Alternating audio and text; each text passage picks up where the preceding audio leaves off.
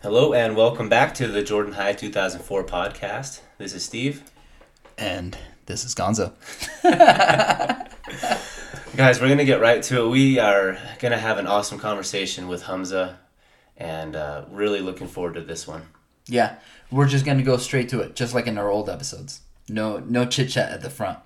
Here's uh yeah, yeah. okay, maybe just a little chit chat. I've noticed some episodes people skip the first two minutes. we see all that stuff. yeah. So. But I know we'll we'll let you.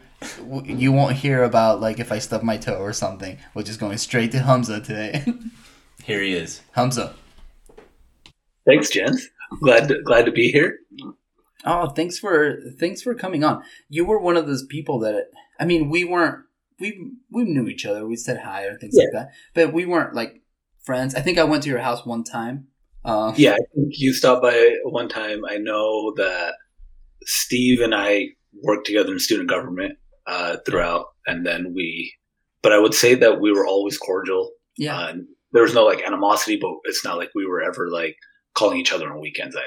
I no, yeah, yeah, yeah. I mean, I don't have any beef. Just like I guess. Yeah so I got I, I got nothing. So. Okay, cool. I'm looking for beef here in the wrong person. This is this isn't the episode. No, no I, beef teas. But I did have you know when I've always wondered about you. Like it's like I wonder how he's doing, and then I've also thought like, and I mean we'll get to talk about it if mm-hmm. you're comfortable. But I always thought like he like Hamza was always pretty like a devoted Muslim, like say mm-hmm. his prayers and things like that. And then I always wondered like being Muslim, is it hard in Utah? Like, was it like hard growing up? Like, so then I did have those questions. And then, especially yeah. like, you know, we went to high school, like sophomore year, 9 11 happened. And I was like wondering, like, oh, did he, did Hamza ever get any hate on like about that and things like that? But so yeah, I mean, we can we can jump into that now if we want to get into it. Uh, I feel completely comfortable, or we can do the chronological order of where I'm at. Yeah, currently. do you want to catch us up? Let's catch up a little bit first. So tell okay. us what you've been up to. So I'll start with right after high school. So after graduation, I've pretty much been a professional student up until these past five years, five and a half years. So after after high school, got my undergrad, then did a dual masters and then did went to med school. And then in the last five years, I got married. I have a son that's about to be two years old. Uh, I live out in a city called Danville, California, which is without traffic about 35 minutes away from San Francisco.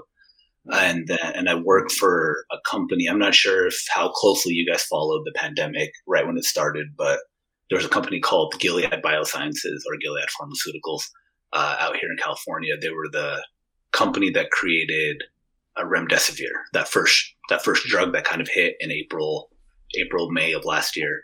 And so this past year of my life was it wasn't anything like the frontline healthcare workers where they were in the hospital or whatnot. I was on the opposite end. So I was getting all the data analytics with essentially the entire company to make this drug work. So um, just to go in a little offshoot about it. So typically I would get data. I would help run clinical trials. So what I do now is I manage the entire portfolio for Gilead's virology drugs. So that includes HIV wow. drugs, emerging viruses. It's myself and my boss that's above me, much smarter human than I am, but she's fantastic. Um, but we manage all of the drugs that are trying to get from an idea to market. And so uh, last year, that all got put on hold. So we were getting data from Wuhan, we were getting data from Beijing, Shanghai, Thailand, literally emails from physicians being like, I have a patient, 25 years old, XYZ, these are their symptoms. Can this drug work? Boom, email. We're getting them at all throughout the night. Wow. Um, so that was the last year for me and trying to deal with a toddler. But that's kind of where I'm at now. Things are obviously a lot more stable much more calm. Were you able so, to stay home during that time, or were you going into the office? I was in and out. It was mainly dependent upon who and what was needed of me at that point. Um, and when I say that, like I was, you know, helping with that, there's hundreds of people that are doing the same thing, right? Like it wasn't just me. Um, I don't I ever want to come off that way. Like it was a group effort, but it was just it was one of those situations where I think my parents actually finally knew what I did for a living. They're just like, "Oh, your company's from the news." I was like, "Yeah." They're like, "Oh, so all that schooling didn't go to waste." I was like, "Yeah, it didn't go to waste."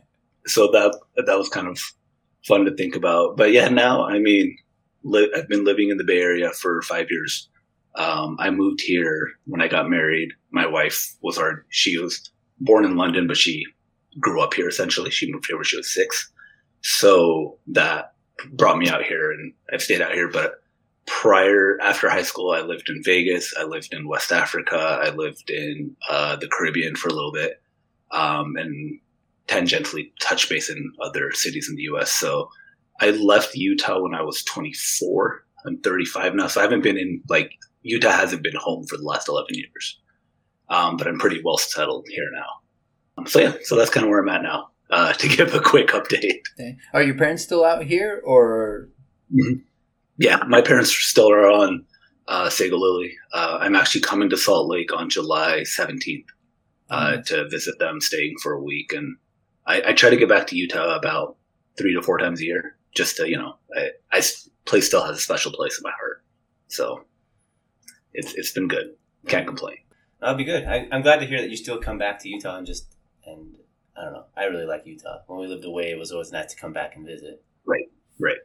And Uh, it's cool to hear like you've been around the block and that you're like doing something actually really like worthwhile with your life. So it's like that's pretty cool.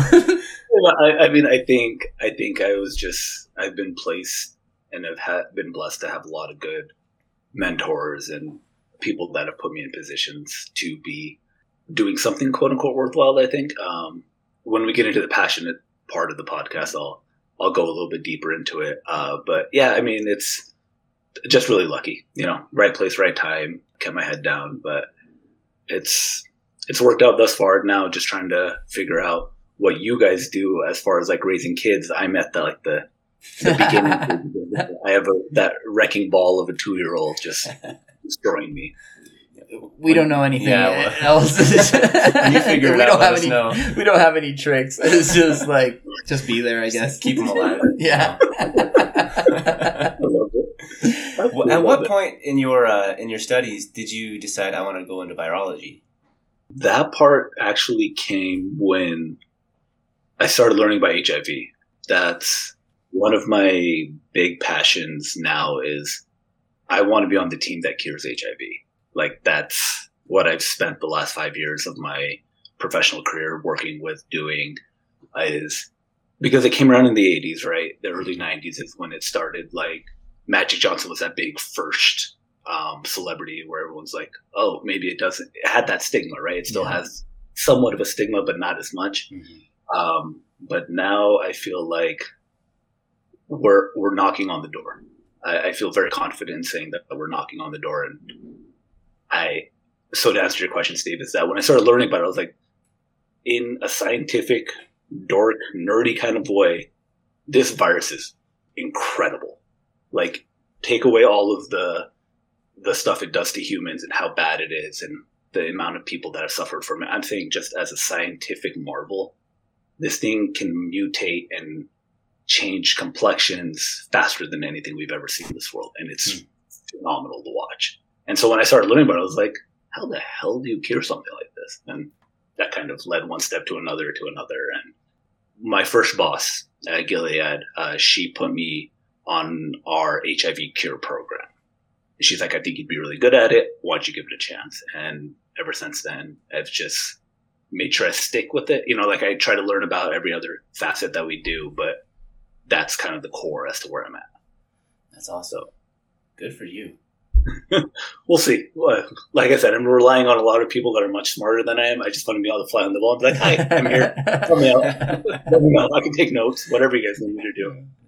That's really cool that you're going to be at the forefront of that. That's awesome. Yeah. Down with HIV. Exactly. exactly. Well, sorry to jump ahead a little bit. No, but yeah, No. I'm That's glad you to, to hear how you're doing. And Danville is a really awesome place. Um, It's fantastic. I've been able to visit a few times. I, I love it out Oh, there. really? Yeah, I had a, one of my mission companions was from Danville. Okay. five people from Northern California, so I thought I was going to live there. Maybe one day. Um, Well, but anyway, this is not about me. It's about you. How? Tell us how you um, how you saw yourself in high school. Who was Hamza? so when I so when I first started listening to some of the episodes, like it started, you know, you go back down memory lane, start thinking a little bit nostalgic, and then started to go a little bit deeper. At least that's what I did. I was the brown kid, right? Like I was the brown Muslim kid, and when I say that, it's not like in a bad way. It's just kind of who I was. Um, one of the anecdotes that I use, I got from my brother. They're like, "Oh, you're from Utah. You must have been surrounded by a lot of LDS people." I was like, "Well, yeah, that's kind of what the state's known for, which is fine." And like, "How'd you feel?" I was like, "You know, Cocoa Puffs. I felt like the last Cocoa Puff in a bowl of milk. Like that's what, right? Like, and that's not a bad thing. It's just what it was. Like I remember, uh, senior year, we got demographic information about our school, and what we had about twenty three hundred kids total, approximately about seven hundred and thirteen in our class. With that being said, the number that I remember seeing was 97% identified themselves as Caucasian and 3% considered themselves non-white, non-Caucasian. So that put in Hispanics, Latinos, blacks, uh, Pacific Islander, Asian, and then the other category.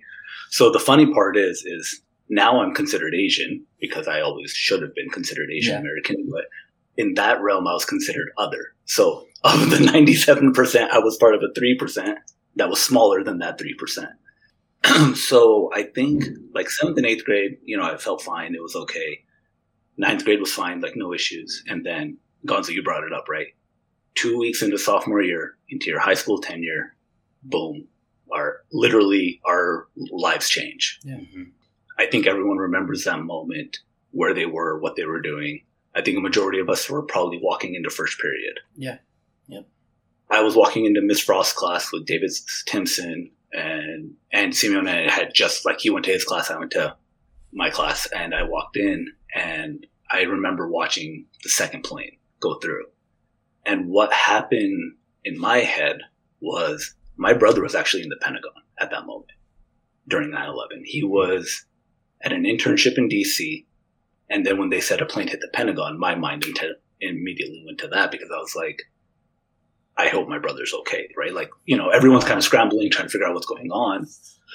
but then you start realizing the horrors and everything that happened. Um, and I think as a Muslim American kid, primarily a first generation Muslim American kid, you you kind of don't know how to feel, right? Like the next week, week and a half, you start getting looks, you start getting like comments. Like I remember walking in the hall and be like, "Oh, did your uncle really do that? Like, is that uh, is that what your religion practices? Oh, oh, are you sure you're not a terrorist? Like, you know, the kids are being kids. Like, Yeah, I'm not forgiving for it, but it's I I was naive to think that that wouldn't happen.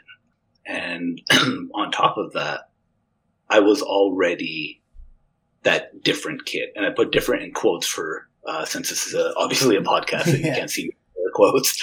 Um, in the sense that obviously my skin color puts me out in a different way, but also my religion put me out in a different way, right? Like even if you are a person of color, a majority of them did identify with the LDS Church. But if I didn't identify as an LDS Church, I didn't have that community. Like I didn't go to church with my classmates, Yeah. if that makes sense. Yeah. I went to mosque with people from various parts because there wasn't that large of a Muslim Yeah. population. You're an outsider in like in two different facets. You know, it's like a double outsider. Yeah, exactly. So, like, I remember, I can't remember whose podcast it was that you all did, and they said, you know, we kind of grew up in a bubble. Like, I felt like I was on the outside of that bubble to begin with, kind of looking in. So, when that happened, it was like, okay, so there's no sense of like classmates are also my people that I share faith with. But it's not like my name was the easiest to pronounce, right? Like Yeah. every every day I would dread at the first day of school, I would dread a substitute teacher. I'd be like, here we go. What, what are they going to come up with here? Are they going to say Humaz, Hamza, Humza? Like it was already out there. So going back to when 9-11 hit, sophomore year, the next month, month and a half, I had FBI agents at the mosque every Friday. Um, there were plainclothes FBI officers asking us about sleeper cells. I had I had federal agents show up to my door asking, wow. why, why is your son in Washington, D.C.? Did he have anything to Wow. do with, with the, with the attacks? And it's not like they just knew that he was in D.C. They had everything. Socials, backgrounds, where we went to school, education, where my parents were, where my grandparents were. Like, when they say the government knows, the government knew everything. Yeah. So that part kind of, you know, you start trying to find yourself. And uh, I think, uh, Gonzo, you've mentioned a few times that like you enjoy speaking about politics, right? Like for me, I had to learn about politics sophomore year for multiple reasons. One was my brother already had like an interest. My sister already had an interest, but I needed to know what was happening, right? Like I need to know what the Patriot Act was. What did it Yeah. entail? I need to know where I stood. With all of that being said, I had a phenomenal support system at school. I had people that, aside from those side comments, aside from, you know, I remember one time in, um, we were playing Cottonwood sophomore basketball. I had a, I was, Ryan Borgmeyer was at the top. He swung the pass over to me on the left side and I had a shot. I missed a shot. I really wish I hit that shot, but I missed that shot. And one kid behind me yells, he goes, nice shot, Osama. And I was, I turned around. It was a brown kid. And I was like, what in the hell? Why is a brown kid telling me? And, and it's just kind of like, okay, this is how people are fitting in. This is how, you know, you, as a person of color in that situation, you kind of had to make a decision as to how you were going to go. You could also kind of align yourself one way, or you could be just a better person, and so to speak. With that all all being said, and aside from those comments, like it put me in a position to really choose how I wanted to make myself look, uh, both inwardly and outwardly moving forward, right? Just because it was sophomore year. Do you feel like you had to you represented like all of Muslim community essentially? Absolutely. Because you were pretty much the only Muslim person that everyone in our high school and in our middle school ever came in contact with. To that point, yeah. and and that's a lot of pressure, right? Because if you're like a jerk, then everyone's gonna be like, "Oh, well, you know, it's all Muslims," you know. No, no, and uh, it's it's it's interesting that you bring that up because that is how I felt. Not because someone put that pressure on me, but for me, it was like, how many other Hamzas did you know before myself? Right? Have you come across with? And my thing was, after all of that happened, mentally, I was like, I need to put myself in a position where people don't connect that, that being 9-11, to what true, Yeah. the practice of the faith is. Because I think, and as a teenager, right, like I, I've come to this realization a lot later in life, but I'm saying as a teenager, I was like, I don't want anyone to have a bad experience with me because I don't want them to think that all Muslims are that way. Yeah. And so I think that also propelled me to actually like, you know, run for a junior class in a way, just because I was like, one, I don't think that we had many people of color on much of student government. Correct me if I'm wrong, Steve. I, I, I I'm genuinely I can't. I, I can't. I, Just you. I you. think you're right. Yeah. And so, and so like, you know, when, so when not only are you, so sophomore year in that sense was tough just because I was really trying to figure out who I was, how I was, just like any 15 year old, right? Like Yeah. you, I'm sure had your ins and outs and, you know, thoughts. And for me, I was just like, okay, if I put myself out there in that way, it puts you in a very vulnerable situation, right? Like, I don't think I've ever really hid my religion. Like, I fasted, I, I prayed, like, I tried to do it, not kind of in your face type of way, but I did it on my own time and, and my own methods. But I was never the person to be like, no, that's not who I am. Like, I didn't celebrate Christmas. So I was the kid that didn't understand the concept of Santa when I was in elementary school. I was like, what is this? Like, why is an, an mm-hmm. old man coming down chimney leaving gifts and why don't why am I not having milk and cookies? Like, you know, all those types of things. Like I didn't have that growing up, which is fine, but going I digress. Going back to running for junior class officer, I remember I put up some posters, right? Like you have to put up the posters with your face and whatnot. and I was walking out in the halls, and two kids are like, "Oh, they're they're letting the terrorists run," and I was just like, "Dang." Hey. And when I say these experiences, I, I want to reiterate that they were few and far between, and this was not the norm, but it did happen. And I can't say that I'm the only one that it's happened to. I'm sure it happened to others. Yeah.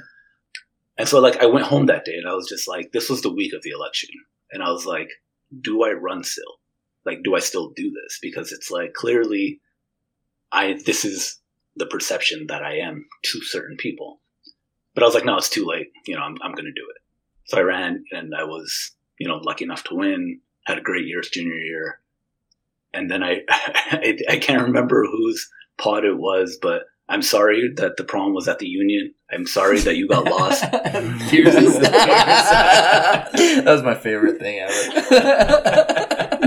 I'm sorry you got lost, but um,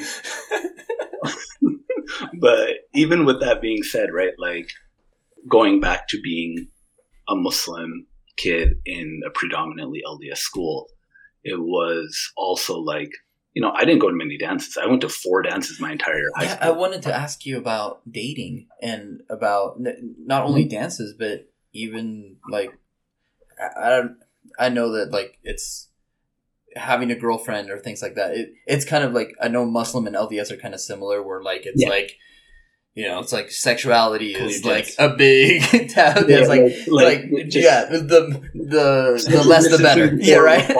essentially, right? Like you you keep your distance exactly. um, yeah, so I mean, I went to four dances. One of them was junior prom with Mandy Williams, who I still haven't forgiven how the way she responded to me. I'll get to that in a second. Oh, beef. no, I, I love it. Mandy's fantastic. Um, but um, and then the other three dances were Color Wars with Megan Gorge, Sweethearts with Ashley Mergens, and Shars with Megan Robinson. So three of the four were girls' choice dances. I only, I was only given permission by my parents to ask one dance, and that was because I was a junior class officer. Every other one, we did like a finagling, like you can't be the guy that says no, because right, you want to go yeah, hang with your friends, you want to go out, like it's. Uh, but like senior prom, I was playing basketball, like pick up basketball with like a bunch of guys that didn't go.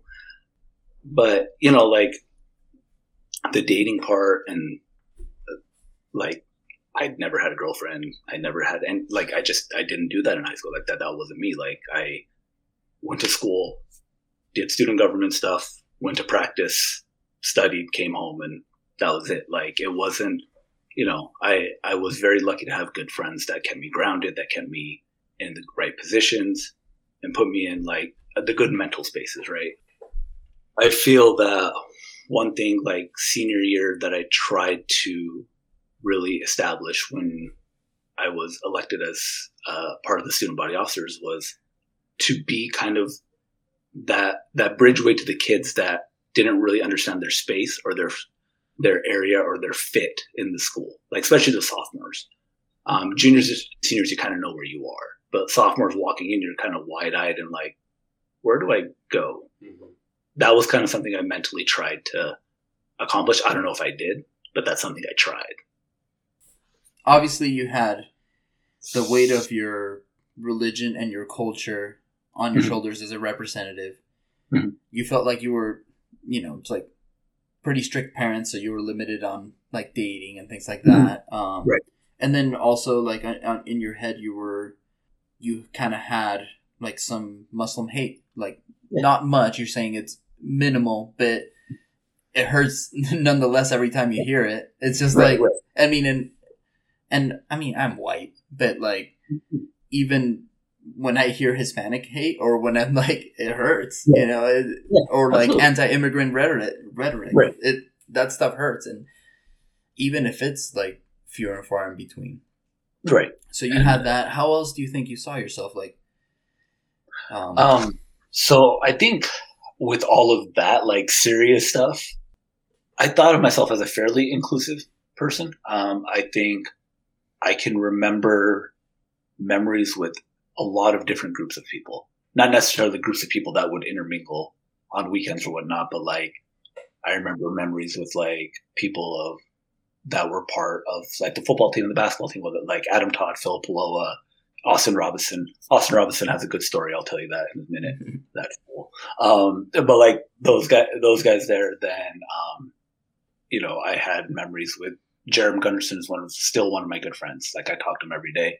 Um, yeah, you guys did lacrosse, right? Together. Yeah, we did lacrosse together. We went through a lot of stuff. Him, Ray Coleman, and then uh, Andy Simeone was a brother to me. Like I've, and that was that's also a very interesting relationship, just because he's a devout LDS uh, member, but we come from a very similar background, and we got to know each other well. But like, you know, I know his kids. He knows my son. Like, he's someone I talk to on a daily basis. Him and Davis are two guys that I do, and Danny Stocking's another one that kind of kept provided a good perspective for me throughout. So I think I try to be inclusive in that sense because I have felt being excluded, if that makes sense. Yeah. So um, again, I don't know if I accomplished any of that. I hope I did, but that was kind of the way I saw myself, and tried to carry that in how I interacted with people. Um, I I hope people didn't have a bad interaction with me. I mean, if they did, I'm sorry but I hope people never really been like, yeah, that kid didn't really like that guy. um, but overall, like it was, it was interesting in that sense. Um, the other thing for me, I think, was there was a fair amount of teachers that kind of came and they're like, oh, we didn't expect kids like you or kids that look like you to be in our AP classes. And I was like, Dang. what did you was like, what did you expect in that moment? Right. Like, hmm. and that I, I and you know gonzo you mentioned that like you know that that weight of being that representative for me i was a one thing that i think i've learned from is that i was like high school's four years you know counting ninth grade get through high school go to college like i had a very hard time staying in that moment and i think that's something that i've subsequently tried to change and i felt like i started changing that senior year of high school and then through college and whatnot. Like my wife has been instrumental in making me stay in the moment. Uh, but it was a very linear mindset that I had. But I also, going back to wanting that, that expectation, I wanted to prove that I did kind of go into these AP classes, student government, whatnot, with a chip on my shoulder that yeah, kids of color, Muslim kids can't do this, right? Like I, I went in with that. And that was just my own expectations of myself to be completely clear and transparent, I guess. Well, it sounds like you you were having these kinds of comments from peers, like other kids in our class. You were having it from competition at sporting events. You were having it from faculty, even. Yeah. And it's just interesting because as this white LDS guy that didn't go through these types of things, it's just interesting to see how ignorant we could really be. It's kind of like if you don't see it, you don't know it even happens. Or right you know, or maybe you do see it and you're one of the ones that makes these comments because I that kind of stuff never crossed my mind. And it's funny you say that the teachers would say that because having gone through undergrad and then through dental schools, like half the kids in there were Muslim and like they're all very smart and they're like the hardest competition that I had. And I had like a super close partner where he taught me a lot about Islam hmm. and just grew my respect like crazy of how just awesome just awesome. And so hmm. hearing your experiences, you keep stopping and saying like, I think you guys have questions. Like I'm just fascinated. I could listen to you all night because there are th- you don't know what you don't know, and I love right. hearing about the experiences. And I hopefully everyone hears this and we can teach our kids, hey, be inclusive. Like I love that you you had this goal of being inclusive because you knew what it was like to feel excluded. Yeah. And you, right. you know what it was like to not be involved in a lot of these you know social norms that you kind of go mm-hmm. through high school and do these things. You weren't doing a lot of them, and right. I I love that you actively tried to be that person so other people didn't feel that way. Yeah, I, I think that. I mean, I think that's a testament one to my parents and like how they kind of. I mean, they were first generation immigrants, right? Like they came over similar to yours, Gonzo, in the sense that like you really don't know anyone here. You're kind of figuring it out, and so for them, inclusion was a very big thing. And then the second part, I think, is life is just more fun with people that have different perspectives. Yeah, 100%. right. Whether that, and that doesn't mean that it, it, you have to be of a different religion, a different race, but just a different walk of life. Like life is just more fun that way. Um, I think you you learn a lot more. Like I learned, I think one of the biggest things that I've learned from high school, now that I've gotten into like professional life and whatnot, is uh, I'll give the example of my wife. My wife grew up in the Bay. She grew up in Danville, and there's enough clusters and enough quote unquote diversity where you could kind of stick with your own, if that makes sense. Like the white kids would stick with the white kids, Hispanic kids would stick with the Hispanic kids, brown kids would stick with the brown kids, like the Indian Pakistani kids. That that that luxury is there because so you can kind of be with like-minded, like cultural people. I didn't have that. and I'm sure a lot of kids didn't have that, right? But that taught me to be more open minded and more understanding at a younger age than I realized. Because in order for me to make friends, in order for me to feel included and to find people, I had to step out of my comfort zone just to have, like you said, Steve, very well put, the, the social norms, to have friends, to have sleepovers, to go to games, whatever it may be, to go to D's at like 2 a.m. and eat cheese fries. Like you, you needed to break those social norms to be like, yeah, this person may not look like me, but we're both 16. We both just got our car. Like we just want to eat cheese fries and figure out if he's going to ask that girl on a date because I can't. So, like, so Hamza, so mm-hmm. tell us who are you now? What what's changed from from that kid mm-hmm. to today? Who as a man who how do you see yourself? What is different? I think for me, a couple things are different. One is I think I've learned to stay in the moment a little bit more and appreciate that time that's happening. Like looking back, like I, I had a great high school experience. I can't say that I had a negative high school experience. I know I've said a lot of, you know, things that could be perceived as a negative, but overall, like it was a very good high school experiences. I have good friends from high school, middle school. On top of that, I and so I'm, because of that, I feel that it's been very helpful to be able to stay in the moment, to have those times like, hey, tomorrow's not tomorrow's still far enough away. Enjoy this day for what it is. Um, and the reason I say that is like I like I said, I had a very linear mindset. Right? Like I was going to go to high school, I was going to go to college, boom, boom, boom, get married, da da da da. Like that was the way it is. but I don't know if you guys have seen that like graph of like life goes like this, but it actually goes in like these curly yeah, cues mm-hmm. all over the place, and you end up at the same place that you hoped to end up, but all that thing in between is what happened.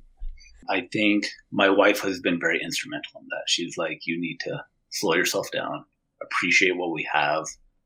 Uh, not to say that I was ungrateful, but you know what I mean? Like, not yeah. be so. You quick. said that a couple of times that she's helped you to learn to live mm-hmm. in the mm-hmm. moment. Can you give like an example of how um, she's helped you to yeah. learn that?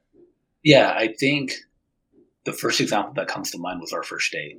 Um, we, our my first date with her was at Berkeley, um, at Cal Berkeley's campus. Like we went to dinner there and whatnot, and we were walking.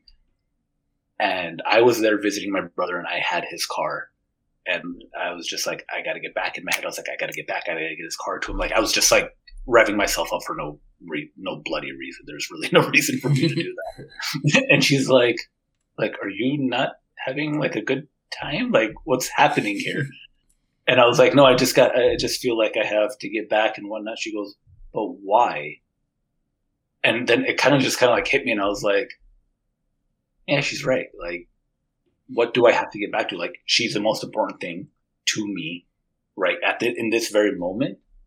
And this is the first time I'm meeting her after I met her through an Islamic survey, which was absolutely hilarious. Like, a person in California connected a person in New York who connected me and I ended up meeting her. So it was a very like six degrees of separation. So I was like, I haven't, I've never met you. I've only spoken on the phone with you. This is the most important thing in, in my life at the moment. And I'm glad I took that initiative or else, you know, probably wouldn't have gone on a second date or gotten married. So like it's, um, and so her, her one of her best qualities amongst a lot of other qualities is that she brings that perspective and then like you know being being lucky enough to be a dad now like he does the same thing obviously he doesn't know he's doing it but like when we go for walks, he like stops and just like starts picking grass or picks a rock and tries to put it in his mouth. And I was like, this is absolutely amazing. Like, you, you, man, you, you go, you keep going. But like, it, it just kind of makes me pause and just like, these moments are the moments that you're not going to get back. And I've tried to live my life a lot more that way than trying to get to that next step Mhm. or that next day or that next meeting. Like, um, yeah, exactly. That rat race, 100% correct. So I think that's kind of where I am now in that perspective. Um, I still think I try to be inclusive because I've lived in different parts of the world. I it kind of brought me the lessons that I learned in high school about being inclusive and being that different, different from everyone else, but yet trying to be that connector. I think that's still a part of who I am and a part of the fabric of who I am other than that, I, I feel pretty much the same. Just you know, a little less hair. Probably have more hair on my face now. It's just Um, moved. It's just moved down. just moved down. Um, Do you still Yeah. feel that pressure to represent the Muslim community? I think for me, it's not as much. I do think there is that pressure, but, and the reason I still think that there's that pressure, anytime, anytime you picture a brown person or a person of Muslim faith, whether it's right or wrong, whether it's conditioned or non-conditioned, you think that person has some sort of, I'm not, when I say you, I mean the collective you, not Yeah, yeah, you yeah, yeah. yeah. I just want to make sure that's clear No, you're good. coll- the collective you is that person may be a terrorist, right? Like media, TV, news. The fact that there's a verb in the dictionary that's called is- Islamophobia. I don't see Catholic phobia, LDS phobia, Jewish phobia like that. No other religion has that attached to them. Yeah. And so, in that sense, I do feel that expectation. Um, I was actually reading the other day, and there was a proverb that came across that everybody's going to have a last day with you. And I, I took a step back to kind of really think about what that meant to me. And it's like that person in the grocery stores, that's their only interaction they're ever going to have with me. Or that cashier, that waiter or waitress, the flight attendant, that's the only interaction that they're going to have with me. Or my colleague. Like someone is always going to have that last day. So how am I representing myself, my faith, my my family? Like how am I representing myself truly matters. Um, so yeah, I do. It's not as deep. I don't think it's not as deep as anymore, but it's definitely there. I love that perspective. I think that if people thought in that way, that their their actions and their behavior would change a ton. I think people would be a lot nicer, a lot more understanding, probably. No, I, I absolutely agree with you.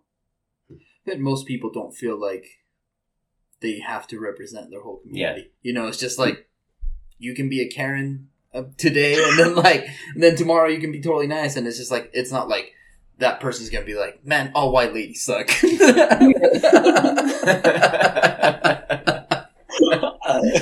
mean, I, I think it, I think it's um, uh, one thing that I took away about that was from Bonnie's podcast actually when she mentioned that ever since one of the best things about the pandemic is that it forced a lot of people to be a lot more introspective about the way they speak about race, religion, culture. Mhm. Um, and Bonnie mentioned something. She goes there. Uh, I'm paraphrasing, so Yeah, apologies, no, Bonnie. I, I misquote this, but she said something to the effect that the way we interact doesn't always. We don't realize who we're hurting with the way we're interacting.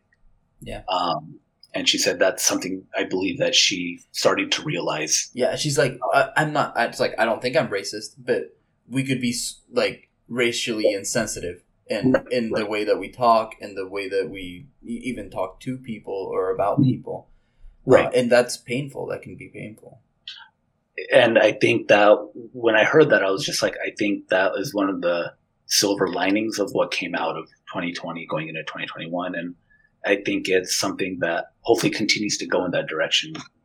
And so I feel that we have a duty as us, like our generation of, you know, 30 somethings, is that our kids are going to be, and our nieces and nephews are going to be in a much more inclusive world but also we need to be the ones that kind of help them navigate that.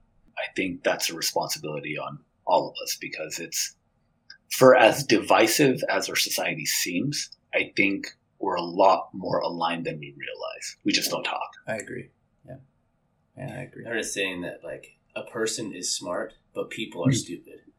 Yes. Like, yes. You can have good one on one interactions with people, but then you get mm. them into a group, there's just like there's groupthink, there's all kinds of stuff mm. where like you're saying, like I think a lot of us, if you can get one on one, you'd find hmm. out you have a lot more in common than you do different. Yeah.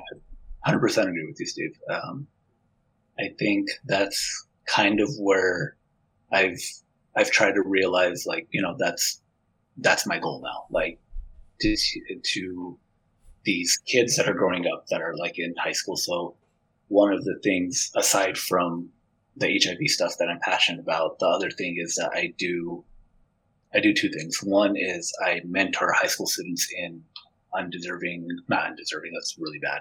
I mean, un, unrepresented areas um, and low income areas, and kind of give them a perspective like, hey, like it's yeah, it, it sucks. Like I'm not going to say that it doesn't suck that you don't have resources, but like you can make the best of a situation.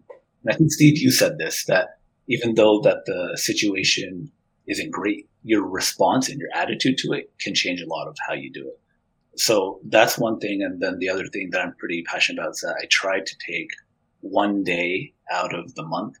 And I would encourage everyone who listens to this, find, find a community that you are passionate about, whether that's animals, whether that's elderly, whether that's, um, food banks, whatever it is. But I try to take one day out of the month and go spend four hours volunteering somewhere that I feel needs to be done.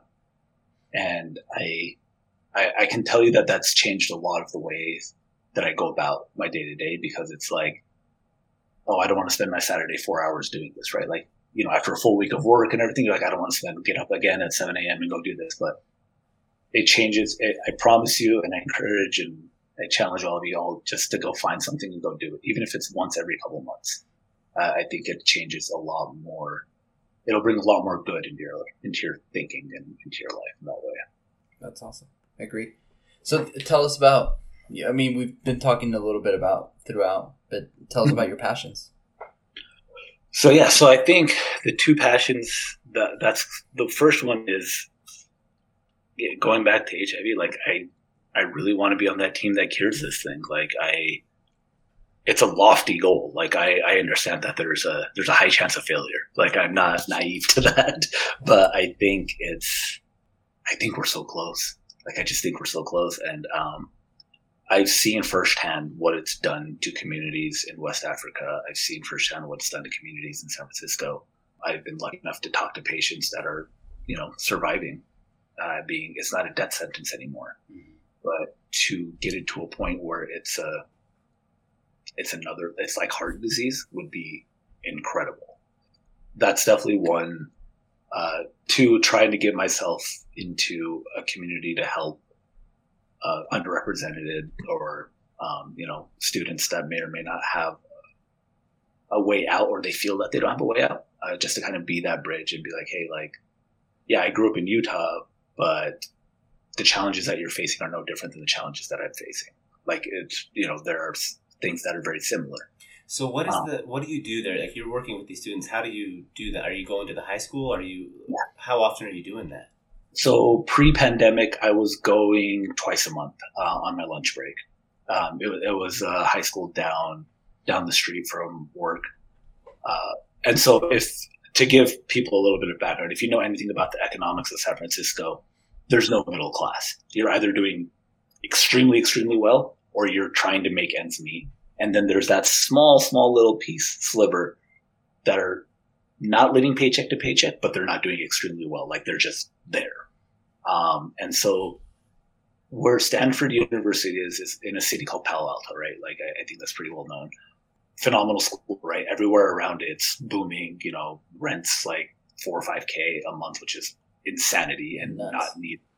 So that's Palo Alto where Stanford is. So if you go across the way to East Palo Alto, that is you're essentially seeing the wage gap happen in real life. You're seeing the wealthiest of the wealthiest, and you're seeing the people that are just struggling to get by. So it's a high school in East Palo Alto that I go, and essentially what we do is they have a STEM a STEM group, so people that are part of uh, a STEM a STEM corporation or something of that nature. You know, whether it's Google, Facebook, or um, Gilead or any of the pharmas that are out here, and they take people from there and be like, "How did you get to where you get to?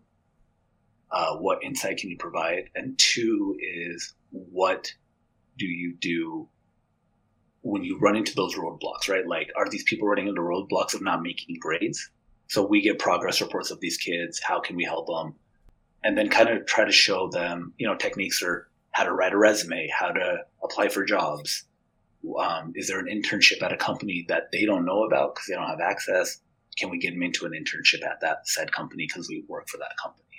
Um, so trying to just give give them that advantage that they may not have just because of where they live, not necessarily because they're not intelligent enough or qualified enough. It's more about access to opportunity rather than being capable of opportunity. I think the word you used that I liked the best was access. Like you're providing access to opportunities that they may not recognize, and so I, I love that. I That's think really that cool. That's a really, really commendable thing to be able to just be helping these high school kids. Yeah, I mean, uh, like I said, I don't know if it's working, but they called me back, so got to be doing something right. I'm I'm sure it's I'm sure it's making more of a more of an impact than you think. But yeah, so th- those are kind of the passions outside of you know, obviously my family, and I'm still a sports junkie. Um, Gonzo, if you ever want to talk politics, feel free to hit me up on the side. I, I'd be more than happy to delve yeah, into. I mean, I think after every other podcast or so, I go on a little rant, and and Bonnie's like, "You gotta, you gotta find a better outlet." you know, we'll, we'll banter back and forth. We'll we have through dozens of people listening to this. it was, it was it um it was with oh with uh with Shreve with Bryson Shreve like he just he, all he did is dangle out like a little talk about immigration He and I think I like went out for like I just went off for like five minutes You're just like waiting, waiting, and then Yeah. I get- I got to. I just got all this pent up like political talk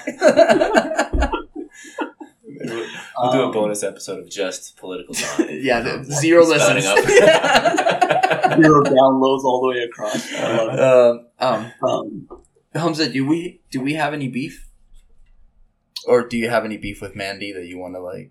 okay, so this is a story with Mandy. Um, for the record, I do. I have the utmost respect for Mandy. Um, her her son and I. she doesn't listen. Don't worry about it. She'll know that I listen. Um, but anyway, so I, you know how the whole thing about prom or any dance, right? You ask a certain way, Yeah. and then they respond in a certain way. So the way that I asked is that I got a couple day old bananas with the help of Megan Gorge, and we laminated my name and a bunch of other alphabet letters in moldy bananas, and she had to dig through and find them. Pretty, pretty small, pretty trivial, whatever, right? Like it's not, not Yeah. too bad. And your hands get dirty, but nothing crazy. So, maybe 10 days, 12 days before prom, I'm at lacrosse practice. Jerem had the same thing happen to him because we had to do it together.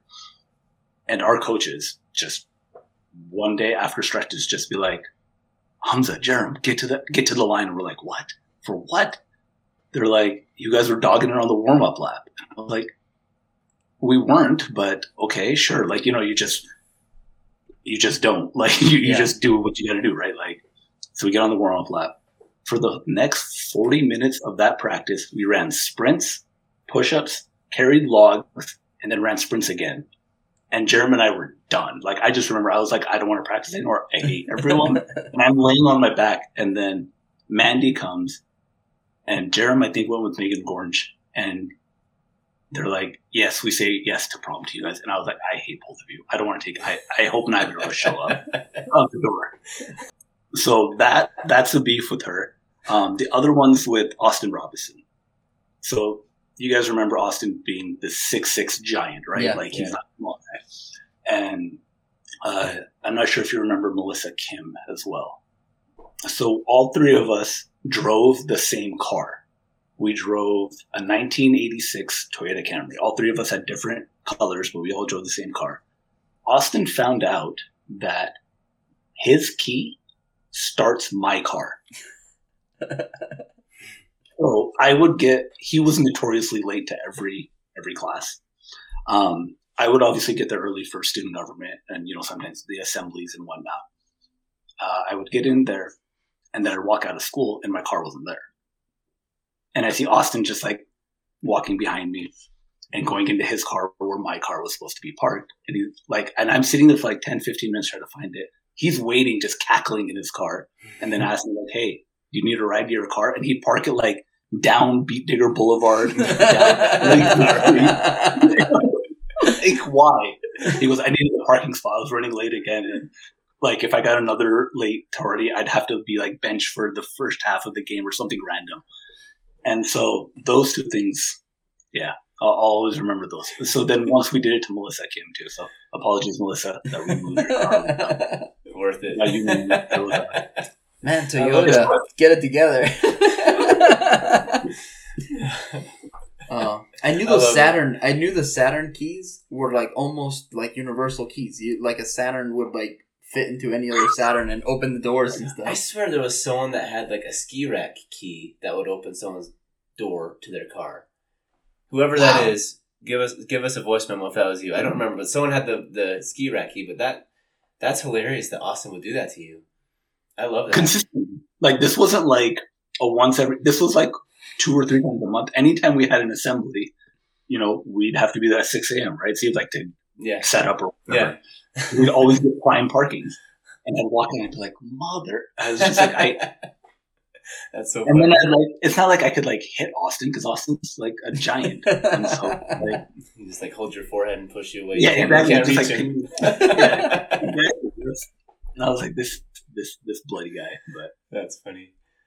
I've always, I mean, we weren't close, but I've always wondered about you. And I was, I mean, I like, I've always hoped like, I hope Hamza's okay. Like, or you know, it's just like I hope like I and you're like obviously like doing amazing, but it's just like I, even during high school, I remember during like Mhm. 9-11 and during Muslim hate, I was like, ah, I hope like he's not getting grief. Like, and you were a really popular guy, and like just like you said, it, it was seldom and uh, Mhm. far and few in between. But so I don't know. I'm just so No, I, I was really happy. I'm happy to talk to you. Likewise, no, like when I first, like I, I, the first podcast I listened to was, I think Steve was interviewing you and like vice versa, like Yeah. both of your stories and just hearing what both of you went through individually, you would have never thought that with the way you guys carried yourself.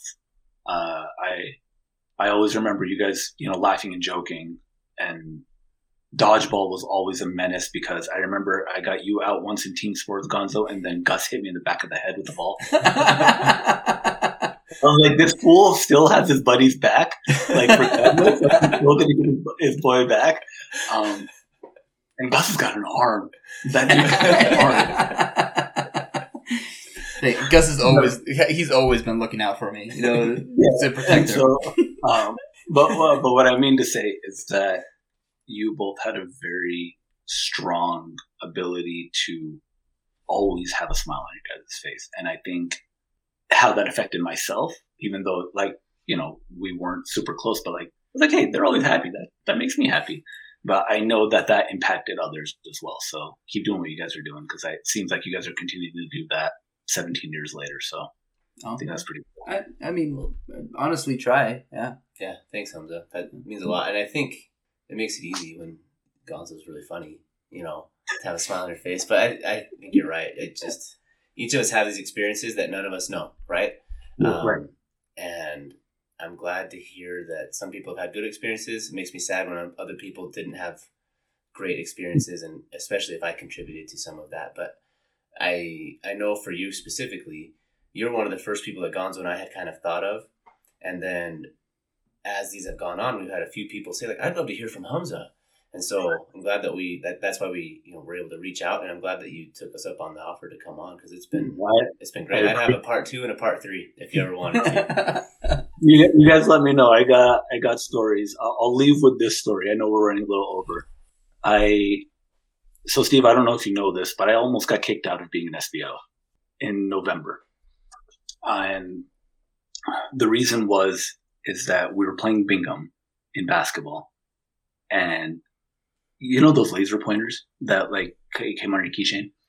A friend who I will not name that was actually responsible for this took it and was shining it in behind my back and he's shining it like under my arm into the other player's eyes or trying to. And the kid missed both free throws. And then we ended up winning by I think three or five, something like that. Anyway, the next day I go into Mr. Godfrey's office and he's like, Hamza, the vice principal of Bingham reached out and he said, There's a kid in a sweater that looked like you. And I was like, Oh yeah, shocking. it didn't look like anyone else with and so he's like, he goes, "Do you have a laser pointer on your thing?" And I was like, "Yeah." So he took, looked at my keys. Mr. Godfrey was very good to me, and he's like, "You're gonna need to write an apology letter." I was like, "For what?" He goes, "You can't be having that type of behavior and representing the school." And I was like, "Okay." So I wrote this like haphazard letter, like, "Oh, I'm so sorry. I'll be better." Send it back in. And first period, second period, third period goes out, so it's almost the end of the day uh, I'm walking in the hall. Miss Richards, our principal at the time, pulls me in. And she's like, Hamza, this is not the level of apology that we expect from our student leaders. And if you can't create a better copy in 48 hours, we will take you away from your SBO privileges. And I was like, dang. Oh, interesting. So I wrote this flowery BS letter, like, "Oh, I'm so sorry. I should be better as a student representative." Da da da da da. Signed my name like in hand, and then sent it off gave it to Miss Richards, and she's like, "See, I knew it was in you. I knew you weren't that type oh, of kid." No. like, but yeah, that was the that was the three days where Miss Earl was also telling me like, "You can't." It was like this like covert under thing where like Mr. Godfrey, Miss Richards, and Miss Earl were all like, "You're about where you're about to be like the first SBO that's kicked out, not because of grades." And I was like, oh "Okay, oh I'll make sure that this doesn't happen." But that was the end of it. So and you didn't even do it. And I didn't even do it. Did Did Gonzo ever take you out for dinner afterward for for getting you in trouble like that? Or I mean, you should have gotten it for it because I won the game for us. right? That's, that's the key. That's Just kidding. It wasn't me. Gosh, that's crazy. I had no idea. Yeah, it was a, it was a fun seventy two hours. Um, it's like Monday through Wednesday, and the we had to I had to send it off, and then yeah, it was I, I just didn't think it was that serious, but apparently it was.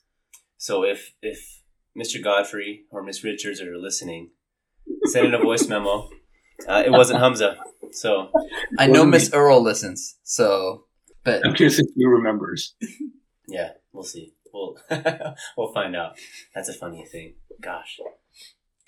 Well, thank you for taking the time. We really appreciate you just taking time out of your night to, to talk with us, and it's been awesome. Yeah. Like that was. I appreciate this. We'll Hope look for your, course. Oh, we'll look for your name in the news as soon as HIV is oh, cured. No, man, I'm just, I'm just a, I'm just a part of the team. Magic There's is going to be holding you up. like, you did it! You did it, Hamza!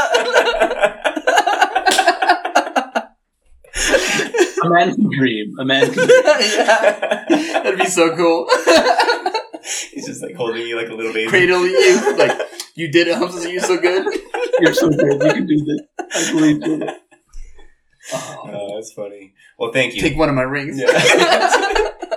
I got five of them. It's fine. uh, it's been so good talking to you. Um, good catching up. Likewise. Be well. Take okay. care. You have a good night. Take care. Bye. Bye. Steve, we just got done talking to Hamza. What are your thoughts? Well, uh, I have a lot of thoughts, and I even kind of told him like I was just fascinated. I was just listening, and I think it was just really interesting and eye opening to just hear about his perspective and his experiences during that time because that's a huge moment uh, for the people that are old enough to remember.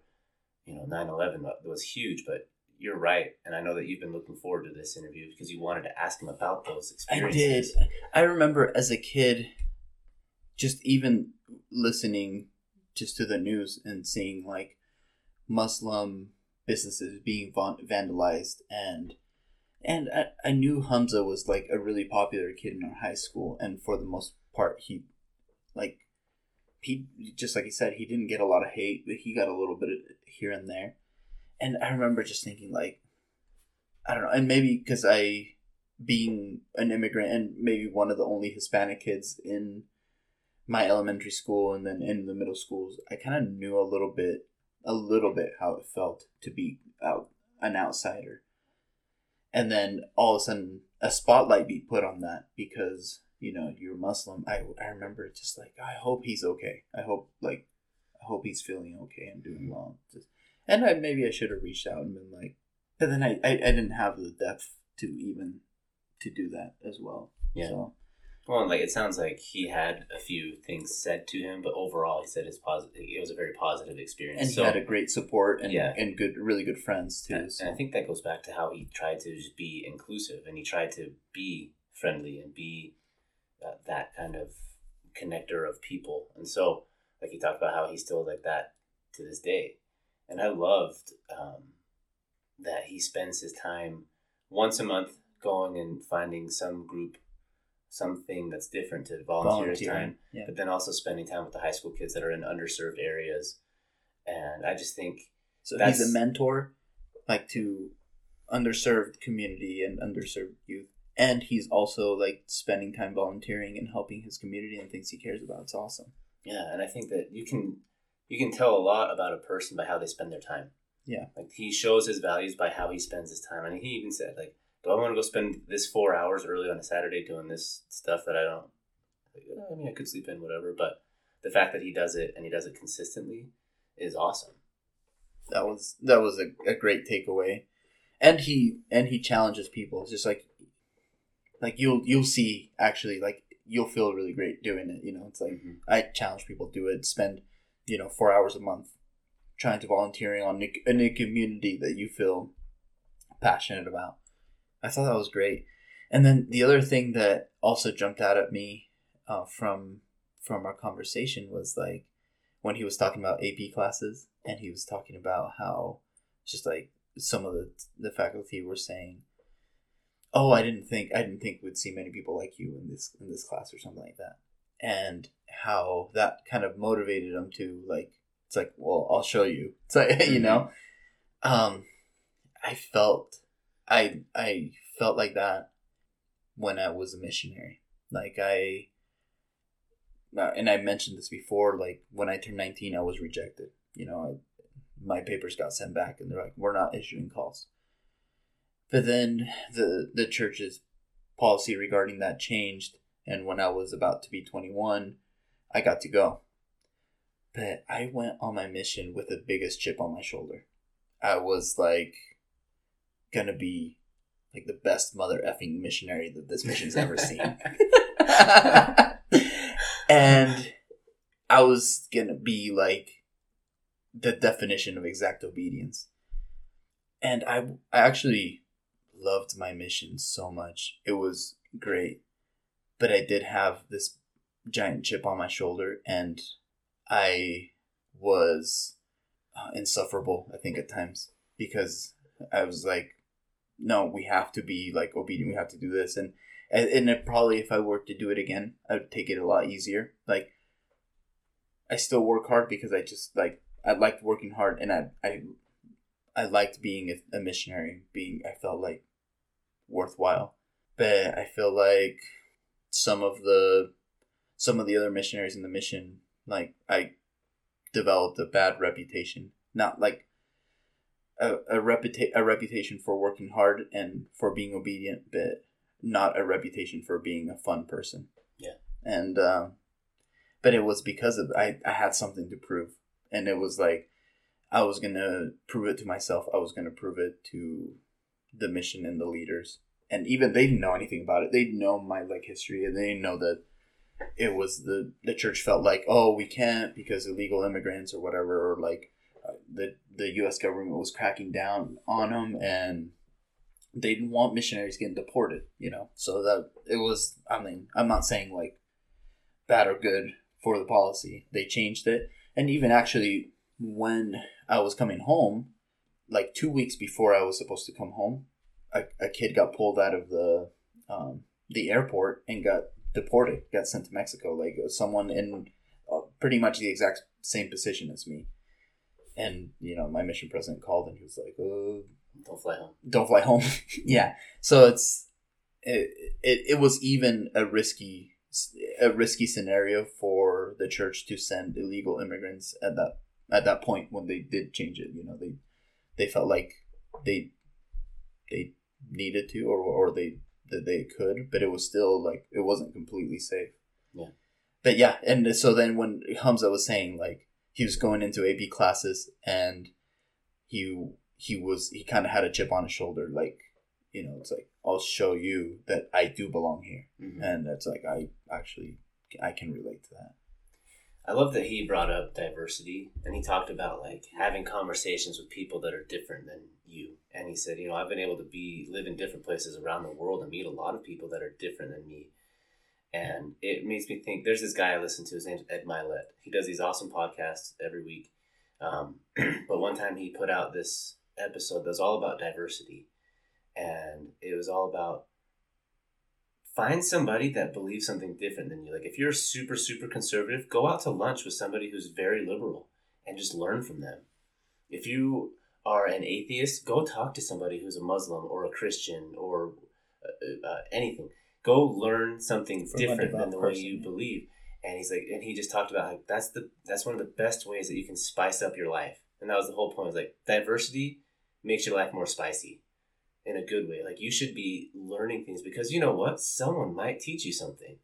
You know, you go into this and, and I love how he said it, Gonzo, you want to talk politics anytime, I'll talk to you. And I know you would talk politics with anybody. But I just it made me immediately think of that, you know, talk to people who are different than you and have different thoughts and have an open mind because just by doing that it, it I think Hamza said it makes life more exciting. Yeah. I think that's what he said. But yeah, just talking to people that different than us it it just adds deeper levels of satisfaction I think to life, and it forces you to think because you act, you might actually change your mind, and I think No, that that's a and great. even if you don't, it makes you smart. Yeah. I think I think talking to people from different that have different points of view makes you smart. It either you know you either will change or you will understand yourself and your positions better. yeah. Yeah yeah so I, I I think you and I could probably keep talking just as long as his whole interview was. I know, man. It, Uh, it was it was great. great. and this is sorry, guys. This is the longest episode ever. um, maybe we'll do like a part two with Hamza if he's up for it. That Yeah. was that was great. Yeah. Gotta hear from Hamza every six months. If you'd like to be on the show, uh, just send us an email, jordanhigh2004podcast at gmail.com, or reach out to us on Instagram or Facebook. Uh, our phone number is still the same. They've been the same for a long time. Uh, Mine's changed, but it's been the same for like nine years or so. Okay. if you have it, it's a good number. Probably.